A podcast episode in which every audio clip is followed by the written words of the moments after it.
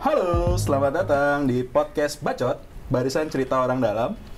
Di sini gua Nobi sama siapa nih Oh, sebelah gua? gue Farel. Nah, Farel. Jadi kita hari ini akan dari lantai berapa nih? Lantai 16. Di ruang apa? Ruang Ruang apa? Yo, di gedung apa? Yo. Di, di gedung Balai Kota di Merdeka Selatan. Wow, disebutin Ya, Balai Kota. Balai Kota. View kita Jadi- langsung lihat Monas, Iya, kelihatan juga yang di seberang.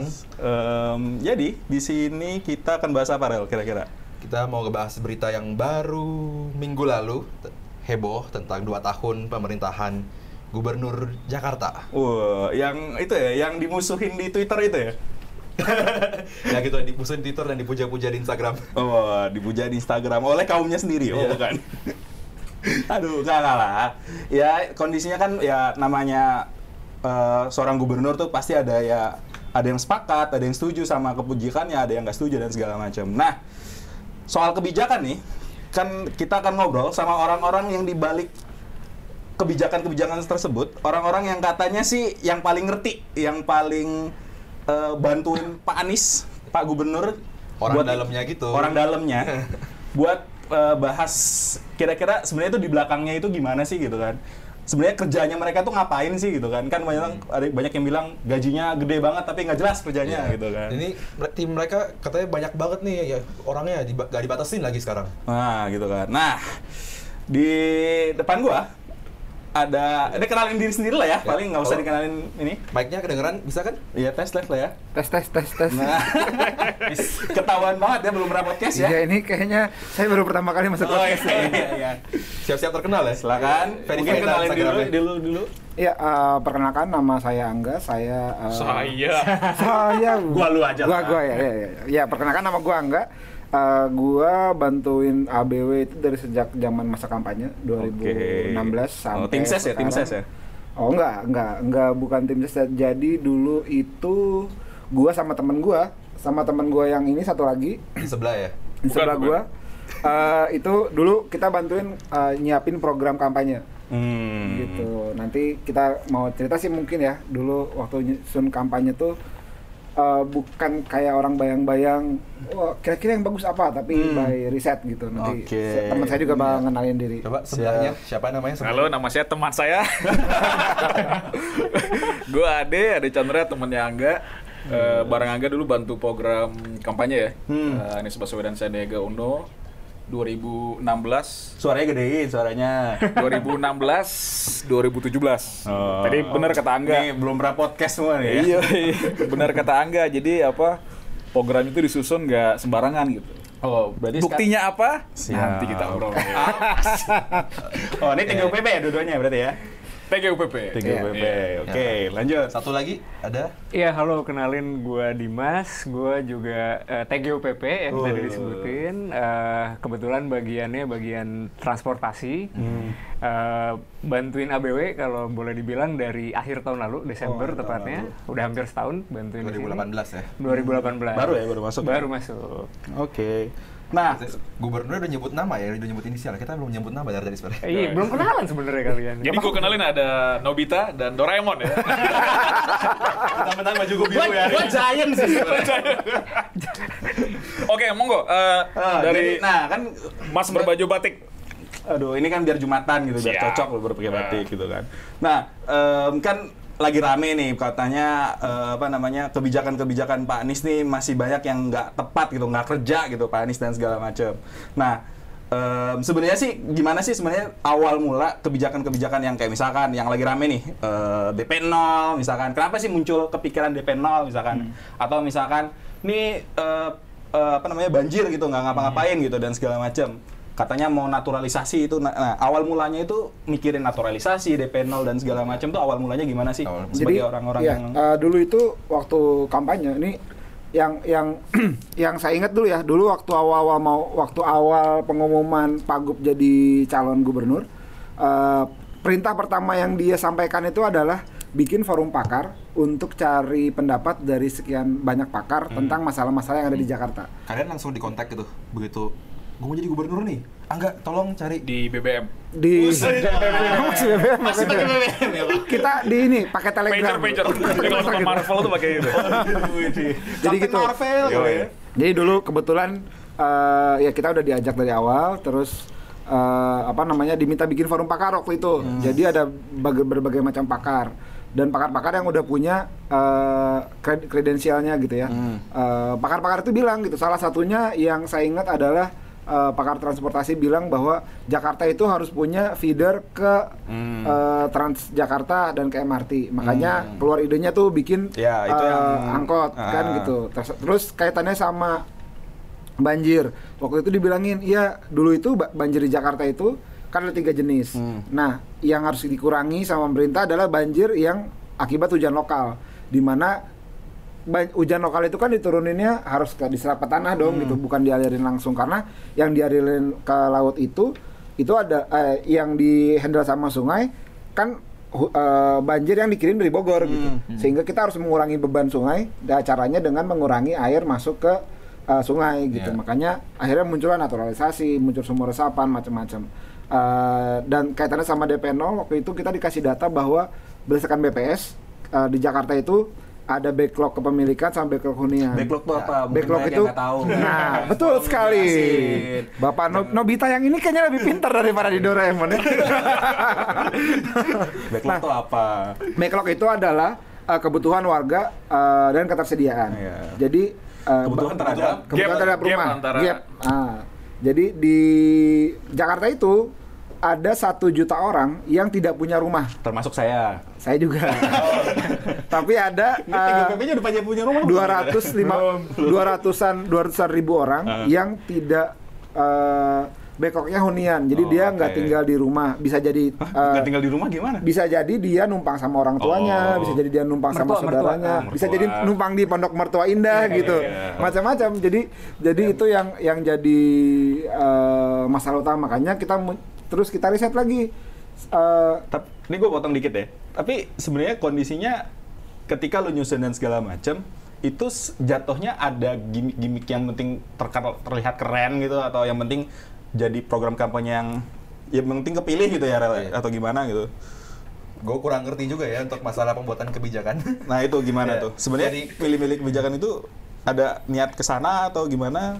apa ya apa sebenarnya sih gini apa kalau kita lihat masalah Jakarta tuh konsisten itu selalu isunya antara lain pertama soal kesempatan kerja ya kan lalu eh, ekonomi. Ekonomi eh, eh, ekonomi itu misal kesempatan kerja lalu isu soal eh, apa biaya hidup. Biaya hidup itu biasanya bi- di dalamnya adalah soal biaya perumahan transportasi dan lain sebagainya. Dan ketiga adalah isu pendidikan.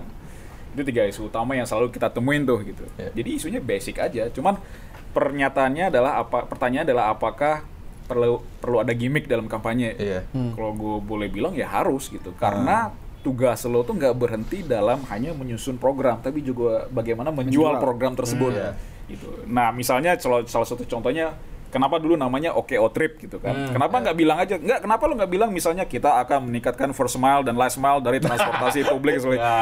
terlalu membingungkan dan orang nggak akan nangkep pesannya apa Iya. gitu dan bagi gua lo kalau pengen dorong agar warga itu peduli terhadap isu isu Hmm. apa pun itu lo harus pastikan bahwa pesannya sederhana dan orang nempel ingetnya apa Hmm. gitu dan itu yang kita lakukan Oke. Dan fakta membuktikan membuktikan kita menang ya Yang paling mawar sekali. Agak congkak ya. Contoh-contoh dulu kita lebih fleksibel. sulit nggak ya daripada jadi jadi gini, jadi gini. Dulu itu kita basisnya komunikasinya saintifik. Iya. Eh, semuanya pakai bahasa-bahasa rumit-rumit ya. Iya, iya. Sampai Awal-awal ya. Tadi kan. Iya, sampai di eh, minggu-minggu eh, bulan-bulan awal kampanye kita selalu di urutan tiga. iya Jadi wah kita sedih banget ya 10 persen, Terus, apa ini terus sampai akhirnya kita eh, ya namanya kampanye itu bukan adu-adu saintifik gitu, Iya. adu-adu catchy Jualan. gitu kan, Hmm. makanya Adu akhirnya ngomong, yang keluar itu kan kayak DP 0 persen DP 0 rupiah. Oke dong. Gerakannya Gitu. Terus itu ada sangat ini loh. Oke, oke, oce gitu kan dengan gerakannya. Oce. Terus oke, trip gitu. Itu kan se- sejatinya untuk menarik masa. Iya. Dan dan kenapa akhirnya sekarang dirubah Jaklingko? Mungkin nanti Mas Dimas yang uh, bisa cerita juga gitu ya. Ya. Uh, sebenarnya gimana sih gitu. Tapi intinya dulu itu kita nyusunnya by riset uh, uh, sehingga uh, implementasi kebijakan itu lebih mudah gitu. Bukan cuma asal pengen bikin A, pengen bikin B, pengen bikin C gitu. Iya. Makanya makanya itu yang yang uh, lebih uh, rumit ya. Nggak rumit sih sebenarnya, seru juga ya deh sebenarnya. agak telat dikit nih tapi Kalian TGWP bidang apa ya sebenarnya? Kita bidang apa ya? Bapak ini pertanyaannya menjebak ya. Iya. Enggak sebenarnya uh, macam-macam kayak Ade kemarin ngurus Kesra uh, Kesra saya kemarin apa? ngurus kesejahteraan Oh, rakyat kesejahteraan gitu. rakyat. Saya dulu sempat ngurus tentang perumahan. Sekarang masih ngerjain kampung juga sama Ade uh, gitu. Mas Dimas ngerjain apa Mas Dimas? Transport. Transportasi. Iya. Kan udah ngomong tadi. iya bener ya, aduh saya Iya, menjelaskan. saya, saya agak lupa. Ini tuan rumahnya nggak nyediain minum sini aus, aus.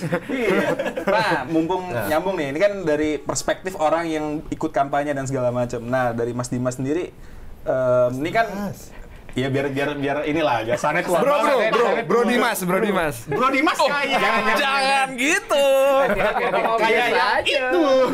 Jangan Tidak pro proses boleh, ya. Tidak boleh. Nah, em, sebenarnya yang tadi ya, kan ini tadi gue bilang gimmick dan segala macam, yang penting menang dan segala macam. Sebenarnya realistis nggak sih ketika program-program yang tadinya awalnya dari kampanye, terus akhirnya ketika lu baru masuk kan kondisinya, nah itu realistis nggak ketika coba diimplementasikan, Nggak. coba diwujudin? Pertama dulu deh, kenapa sih mau join? Wits, Ah, iya, ini kayak interview kan. ya, kok kita nggak ditanya deh kenapa mau join Kampanye. Kan udah bilang tadi, lu langsung di BBM kan waktu Oh, dulu. iya. Oh, Iya, iya. iya. Iya. Percaya Ini- deh berarti. padahal kita minta-minta pertanyaannya berat sih sebenarnya kenapa Iya. mau join. Jadi eh, waktu itu gue baru lulus juga masih anak bawang gitu kan. Eh, Dari mana? Dari mana? Oh, Terus apa? saya baru lulus. Eh, ini terima kasih Lulus S2 ya? LPDP yang membiayai saya. Ini disponsori oleh LPDP. LPDP. dibiayai sama APB, APBN ya APBN, APBN. Dua per tiga dari ini dibiayai oleh LPDP. Iya. Akan tiga ya. nah ini saya punya utang budi gitu kan. Gue punya utang budi sama yang namanya negara gitu. Jadi udahlah balik gitu. Walaupun LPDP punya kewajiban juga untuk balik. Kan di kontrak juga kan? kontrak juga. Kebetulan waktu itu ada lowongan nih. Ini sangat beruntung sebenarnya. Gue beruntung lah nggak semua orang balik LPDP itu kayak dapat pekerjaan yang dia mau. Dan ini menurut gue pekerjaan yang gue mau karena gue bisa apa yang ada di otak gue bisa langsung diwujudin gitu. Langsung bisa langsung kasih saran ke orang-orang yang bisa eksekusi itu nah eh, tadi pertanyaannya balik lagi apakah yang dijadikan visi misi itu atau dijadikan gimmick kampanye itu realistis? Yes realistis banget gitu karena eh, di mana-mana di seluruh dunia ya yang namanya angkutan umum itu disubsidi nggak ada yang untung sebenarnya. Iya. apalagi yang namanya angkot bis itu kan memang dia biasanya nggak sehandal kereta ya. Orang pasti kalau naik angkot masih kena macet segala macam jadinya eh, memang layak banget dijadikan satu tiket kan Okeo Trip itu one car cheese one trip bener nggak? Iya, betul, betul, betul, jadi betul. Ada tangan. Oke oke yang ada ya? ada Okeo Nggak ada. Okeo Trip. Ada, ada oke-okenya. Oke, gitu, kan? ada gitu. tapi hati-hati jangan sampai begini Tidak kelihatan. Jangan gini ya. tidak Tidak kelihatan. Ya, Tidak kelihatan. Oh, iya. Tidak terlihat. Untuk podcast. Untuk Penasaran, podcast. Jadi mungkin gitu sih eh, Bapak Nobi yang bisa di Bapak, share. Bapak. Kan tadi manggilnya Mas ya ini Bapak. Jadi, Bang. jadi, iya, jadi intinya lu nem- lihat pekerjaannya di mana itu lowongannya? Lowongan itu ini kebetulan close recruitment sih, Pak. Orang dalam ya. sesuai dengan Sesuai nama dengan podcast ya podcastnya. iya Orang betul dalam. Jadi sebenarnya lu masuk di TGWP itu bukan karena headhunter, headhunter. tertarik dengan visi atau karena figurnya. Eh, gini, sejujurnya gue nggak tahu karena gue selama masa kampanye itu gue lagi nggak di Indonesia gitu, jadi gue nggak tahu apa yang terjadi kan. Apa di mana di mana di mana? Eh, di Eropa di di Jerman gitu Us. kan. Jadi nggak ngikutin secara detail gitu. Tapi begitu eh, masuk gitu kan ya gue tahu bahwa Pagup ini sangat mendukung yang namanya non motorized transport jalan kaki dan sepeda dan juga public transport nih. Itu udah bolak balik beliau sampaikan di eh, kesempatan yang di mana di mana pun di publik Iya. di rapim di rapim tuh apa rapat pimpinan di Iya, internal rapat gitu ya pimpinan, jadi iya. semua disampaikan kayak gitu jadi ini yang membuat gue untuk oke ini layak banget Iya, ya. dan ini juga ya, dan teladan juga ya. Lo kalau lihat kan, gue Iya, sendiri iya. ke mana-mana naik sepeda kan. Exactly itu yang kalau bahasa Inggrisnya walk the talk ya. Walk the talk. Walk the talk man. Ada yang di sebelah naik sepeda juga. bapak masih iya, iya, nggak salah. ini hostnya harus dijompret ini Mancing-mancing. Narasumber aja jadi host ya kayaknya. ada naik sepeda tapi tidak ada jalur sepedanya. Kita yang bikin. Kita bikin. Iya, iya, iya. Udah Menarik sekali, cerita menarik sekali. kenapa lu mau apa? Kalau semua visi-visi visi-visi dari kampanye itu semua bisa dikerjain. Nah, selama mengerjakan itu ada kendala gak kayak ini gak masuk akal nih gitu. Ya, ya, ya. Enggak sih, eh, realistis menurut gue eh, visi misi itu realistis. OKO trip satu karcis satu trip gitu kan. Iya. Eh, terus kayak janji politiknya kan kalau nggak salah ya eh, itu di eh, Pak Anies itu menjanjikan kemacetan mengurangi kemacetan kalau nggak salah ya. Iya. Nah itu sangat mungkin banget dan itu udah terbukti bahkan Iya. kemarin survei dari TomTom itu eh, ke- kemacetan Jakarta udah turun 8 persen. Wih, keren, keren. Itu Ketawanya deket Oh, Iya. Tangannya deket mic. Eh, Itu sebenarnya lebih kepada janjinya yang keren sih, Dim sebenarnya. siapa? Lo Bapak memuji diri sendiri. Bapak memuji diri sendiri, betul. Ini menjilat semua ya. Iya, iya. Oke, oke. Tapi gimana perasaan lo Dim ketika berubah tuh? Antara Oke Oke berubah jadi Jaklingko. Bapak host. Oh iya. Semprit, semprit. Kita ini saling Kita bebas lah. Oh iya iya iya. Ketika hostnya, kalau kayak hostnya gabut kan. Iya, benar benar benar benar. Iya.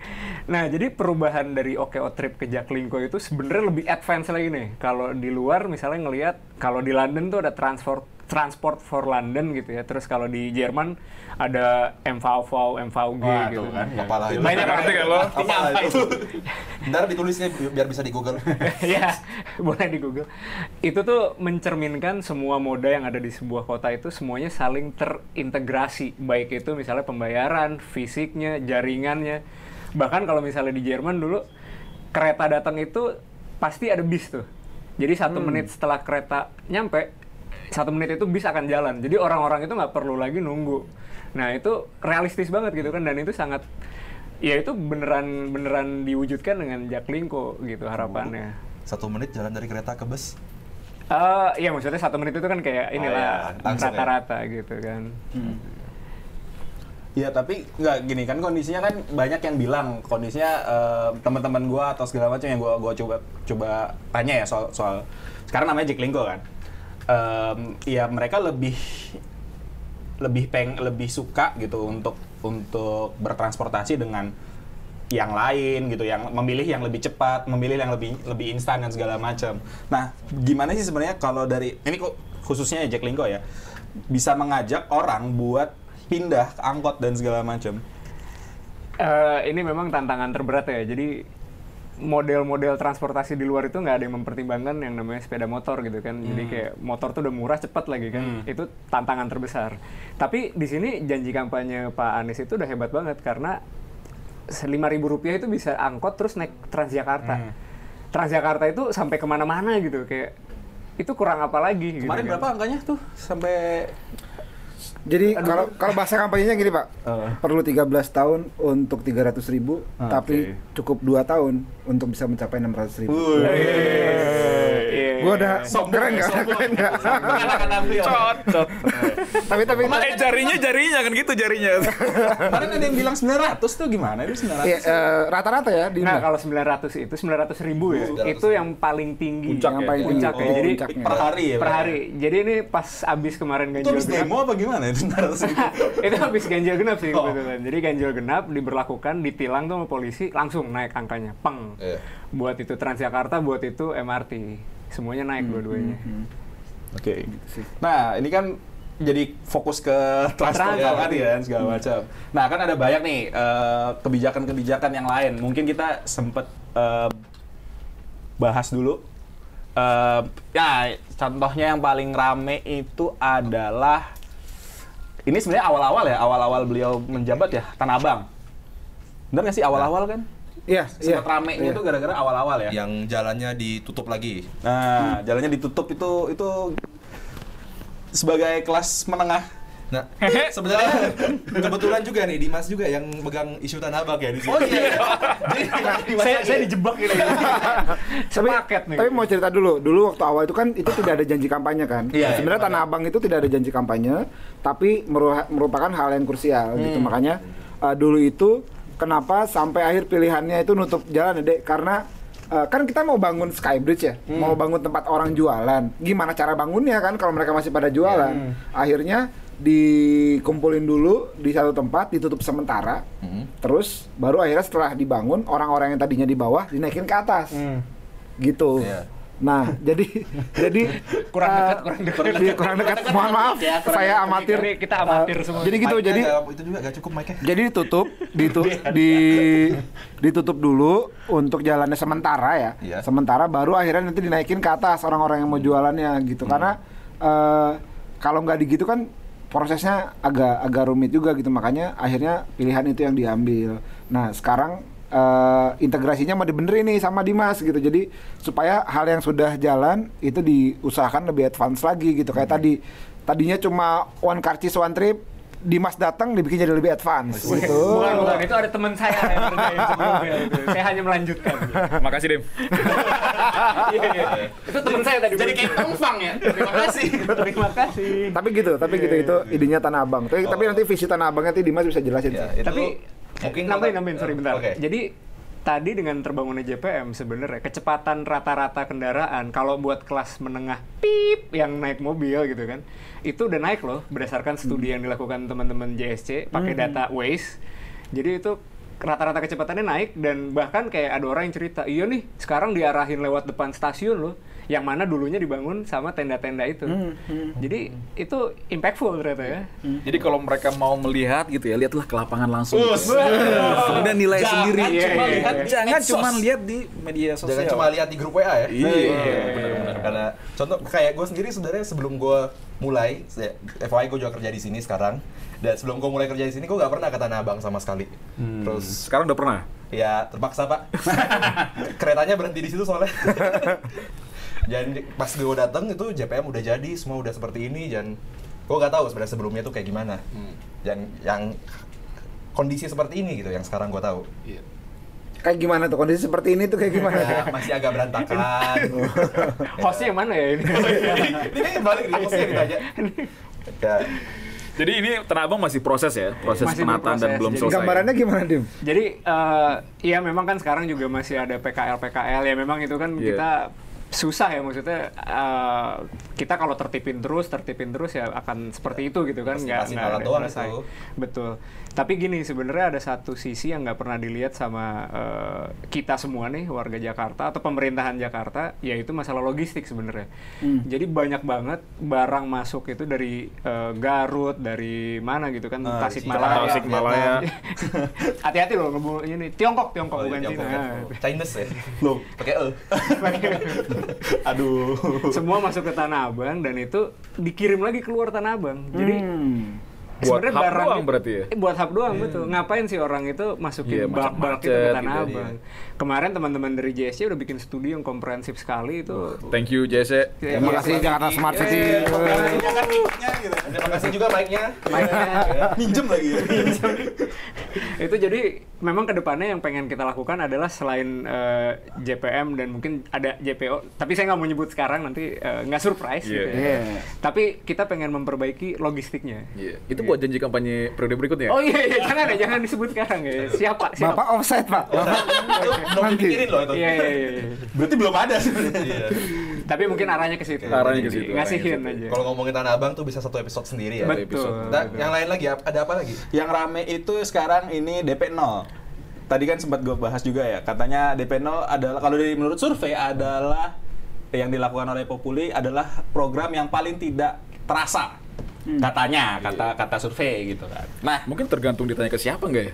sebenarnya gini sebenarnya eh, ada perbedaan antara eh, gubernur sebagai pengambil kebijakan sama gubernur sebagai kepala proyek. Gitu. Kalau gubernur sebagai kepala proyek yang yang akan Oh, dilihat oh enggak enggak, Oh, enggak bukan. menyindir. Tapi gini tapi gini. Yang kalau gubernur sebagai kepala proyek yang akan dipikir adalah berapa tower yang dibangun. Ah. kalau misalnya gini, kalau cek wali kota London Sadikan itu dia nggak bicara lagi. Di sana juga ada housing crisis. Oke. Tapi bukan lagi bicara tentang berapa hunian yang mau dia bangun, tapi uh, kebijakan perumahan apa yang bisa dihasilkan. Karena karena Nah, lagi gitu. regulator kan. Karena karena Kepala- uh, gubernur itu kan apa kepala daerah itu kan sebagai uh, regulator gitu ya. Makanya uh, yang dicoba diambil dari intervensi dari DP 0 adalah kebijakan perumahannya. Gimana orang-orang bisa akses Iya. tanpa DP. Ya memang baru 700 karena ini kan ngebangun kepercayaan publik kan. Bukan bukan lagi ngomong berapa yang lu bangun sekarang, tapi gimana inisiasi yang sudah lu lakukan itu bisa berdampak orang jadi tertarik untuk ikut gitu. Gitu Gi- gimana deh gitu kan ya deh dalam Bener. konteks polisi ya deh Iya. Dan sebenarnya juga jangan sampai terjebak pada DP 0 ya. Karena kan sebenarnya janji kampanye kita tuh adalah soal pemenuhan perumahan perumahan. Memenuhi gap backlog tadi itu gitu. Dan DP 0 itu adalah salah satu instrumennya. ya Dan maka ketika kita ngomong pemukiman, teman-teman juga harus lihat ada program penataan kampung, lalu ada apa Itu eh, sponsor ya. sewa murah, rusunawa Iya, dan iya. lain sebagainya gitu.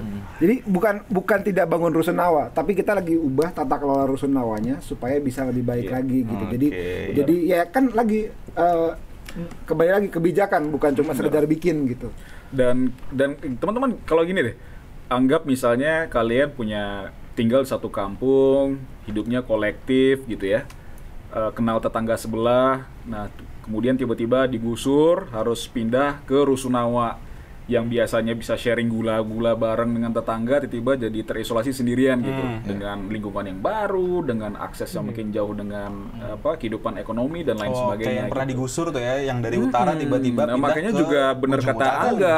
Atau Marunda atau di mana? apa gubernur tuh nggak sekedar bangun, tapi sebenarnya value apa yang ingin dia ubah Nah. gitu kan. Nah maka dalam hal untuk pemukiman misalnya, kenapa kita selalu dorong agar kampung itu direvitalisasi bukan disingkirkan gitu. Karena modal terbesar dari kampung itu adalah kolektivitas masyarakatnya gitu.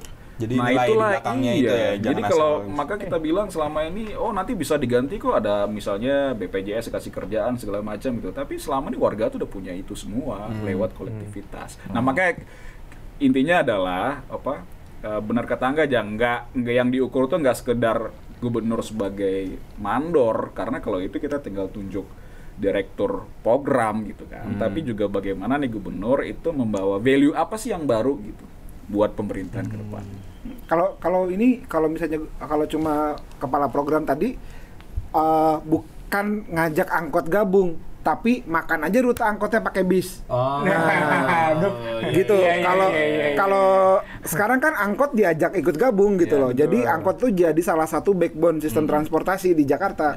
Eh, sistem transportasinya dibangun, manusianya dilatih dengan baik, maju kotanya bahagia warganya. Hey! Style pemerintahannya yang gubernur sekarang itu lebih merangkul semua semua, orang-orang lain ya. pesannya apa Jakarta berkolaborasi Titipan sekali ya ini.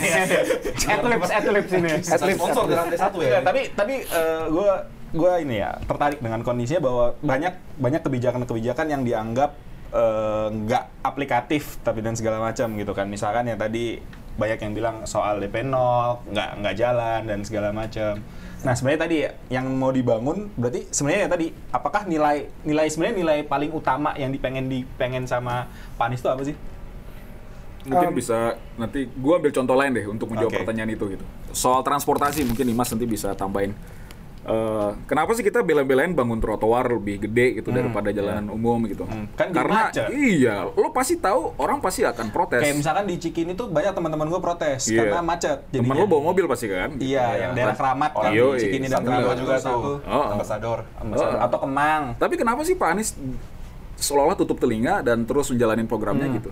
Ya itu karena dia bilang eh, kebijakan transportasi itu yang paling harusnya dihargai adalah pejalan kaki karena itu yang paling universal dimiliki semua orang kan gitu. Karena itu yang semua orang punya. Hmm, Betul, nah kaki pejalan tuh- kaki berarti ya udah otomatis trotoarnya harus oke gitu. Itu yang dilakukan dan kemudian baru kendaraan listrik ya atau ramah lingkungan. Ramah motorized. lingkungan. Ramah lingkungan. Sepeda, sepeda. Sepeda- bukan sepeda dulu ya, sepeda, sepeda. Sepeda atau otopet atau apalah baru terakhir kemudian dari piramida itu paling bawah adalah pengendara mobil pribadi. pribadi. Kendaraan. Nah, itulah yang kemudian pasti akan ada yang eh, apa di lebih berpihak kepada siapa itu bisa dilihat sendiri gitu kan. Oh, ini berarti lebih berpihak pada eh, Kalau kalau nonton di apa talk show di TV swasta tuh ada empat. Satu pejalan kaki, dua eh, apa kendaraan bebas polusi, Iya. Eh, ketiga kendaraan umum, keempat kendaraan pribadi. Jadi kalau ada yang punya kendaraan pribadi sensi, ya nggak apa-apa, sama orang lagi nggak diprioritasin gitu. sorry sorry aja coy. Maaf, coy. sorry sorry aja nih. Karena bahkan gini teman-teman juga soalnya. Dimas itu tiap hari naik angkot sebagai sebagai ini Asik. waktu itu ke, ke- ke- apa ketahuan gitu dia beneran naik angkot yang masih versi lama gitu jadi Iya. emang Ah, enggak, eh, enggak, itu jangan gitu dong, enggak. Jadi- deh, deh, deh, deh. jadi memang jadi emang value-nya dicoba diterapkan gitu jadi jadi semua juga sekarang di kan- di, di apa lebih seneng, lebih banyak yang naik sepeda lebih banyak yang jalan kaki karena ya kita pejalan kaki itu diprioritaskan. gitu. dan gak gampang ngerubah kebiasaan warga ya tapi setidaknya gubernur konsisten udah nunjukin bahwa eh, Jakarta berubah dan secara perlahan secara otomatis mengubah juga perilaku warganya ubah gitu. perilaku ya itu yang emang berat banget sih emang gitu bro eh sob yang yang paling penting sebenarnya walk the talk sih. walk the talk Walk the itu talk. paling penting. Yoi. Bukan cuma ngomong doang tapi sepedahan sepeda langsung. langsung Kalau walk itu sepedahan ya bahasa Oh Indonesia. iya, maaf. Baik the talk, tapi nggak enak, nggak rhymes gitu nggak berirama. Oh iya iya.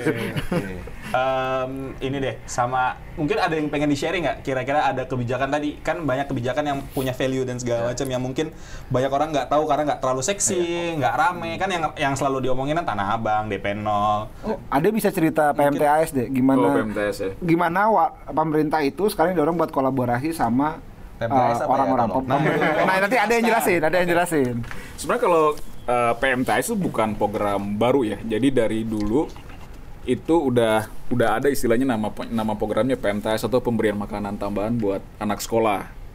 Nah, cuman yang membedakannya adalah uh, sekarang itu makanannya itu disiapkan secara langsung oleh komite sekolah. Iya. Artinya di di sekolah-sekolah itu ada dapur yang digunakan, digunakan untuk memasak yang disiapkan sendiri oleh ibu-ibu, orang tua murid gitu. Dan ini sasarannya memang untuk anak berada di apa eh, lokasi-lokasi yang eh, sulit ya atau pemukiman-pemukiman yang eh, kurang beruntung gitu. Sehingga eh, secara otomatis program kita ini juga selain membantu anak mendapatkan asupan gizi, tapi juga membantu kehidupan ekonomi keluarganya Kalau masing-masing. zaman dulu gue dapetnya Milo. Eh, nggak boleh. Ya boleh. Bayar, Dan bayar, sekarang ya, itu lo kalau ya. lihat ya, itu ada yang menunya tuh beragam. Menunya itu tuh sampai 30 menu Oh, yang semua nggak gizinya tuh diukur dinas ya. kesehatan. Gue dulu Karena sekali setahun iya, tuh dapet susu warna coklat itu. bener. Maka lo sekarang gemuk gini kan? Iya. Nah, sekarang gizinya harus seimbang. Dan maksud gue, kantin gratis gitu ya. Jadi iba- kalau di luar negeri kan biasa dapat free lunch ya. Ah. di Oh, Jakarta iya, kan iya. gini, anak-anak tuh kadang yang sarapan tuh cuma sedikit. Padahal sarapan tuh penting banget supaya dia bisa menerima pelajaran dengan baik. Nggak mungkin dia bisa belajar perutnya keroncongan kan.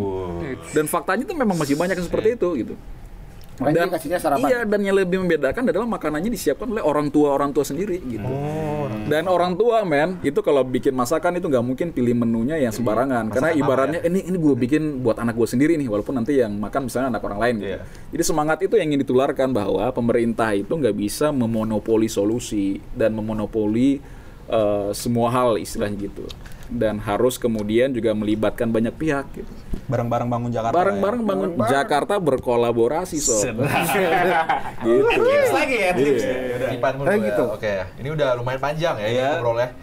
Terakhir nih, kita udah ngomongin kampanye, udah ngomongin apa yang udah kita kerjain untuk sisa berapa tahun ya? Dua tahun ya? Eh, Tiga, tiga, tiga tahun tiga lagi. tahun. Apa sih yang per- bakal di-expect oleh orang-orang di Jakarta ini?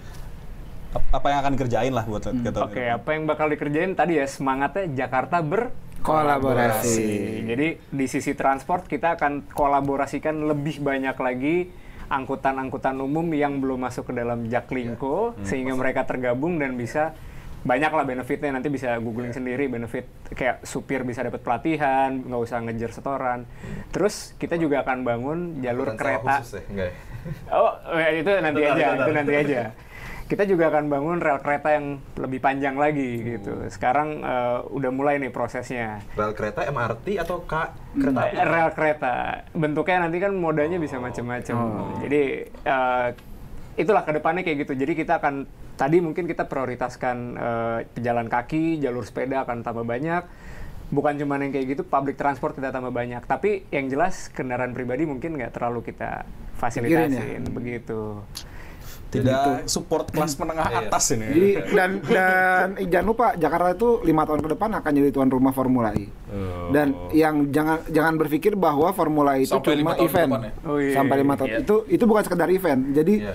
yang kita pengen adalah setelah, setelah Formula E selesai itu eh, perubahan dalam sektor lingkungan apa sih yang akan ada di Jakarta? Oh benar nih. akan berhubungan dengan Gitu. lah ya Iya, Jadi jadi- lupa itu pesan apa ya. Formula nanti Formula kayak perlu topik khusus tuh. Iya. Iya, nanti Bisa nanti ini tapi ya. tapi kira-kira kira-kira eh, gambarannya pemerintah akan terus berkolaborasi sama seluruh pihak yang ada di Jakarta. Em, semuanya akan diajak kerja bareng. Kalau bahasanya eh, Pak Gubernur itu ter- eh, lu boleh benci sama guanya, tapi jangan benci sama Jakartanya karena Jakarta itu tempat tinggal lu juga. Sedap. Saya Saya memang. Bagian ini ya, kutipan-kutipan di Facebook ya. Iya, iya, iya. Em, cukup lah ya, Ral? Cukup lah, ini udah Eh, udah lebih dari cukup. Udah mulai Eh, gatel nih pasti Thank you semuanya. Thank you Angga, thank you Adi, thank you Dimas, thank you Iya. Farel. Thank you Sama-sama. Thank you juga semua orang-orang yang bantuin yang Iya. ngider-ngider dari tadi nih. Belum pulang, harusnya pulang jam 4 ya. Harusnya pulang jam 4, ini sampai jam berapa pulangnya? Mana ini memang kelakuannya Farel sama. Dan kita akan rutin ya, ada Iya. podcast seperti ini Podcast. dengan dua pembicara Nobi dan Farel ya. Ya, dan Pemandu lah, pemandu. dan Pemandu. orang-orang dalam lain yang bisa aja dari TGOPP, bisa aja dari yang lain-lain. yang lain-lain, bisa di seberang, bisa di kuningan. Oke. Wow. Tutup. Oke. Asik. Yeah.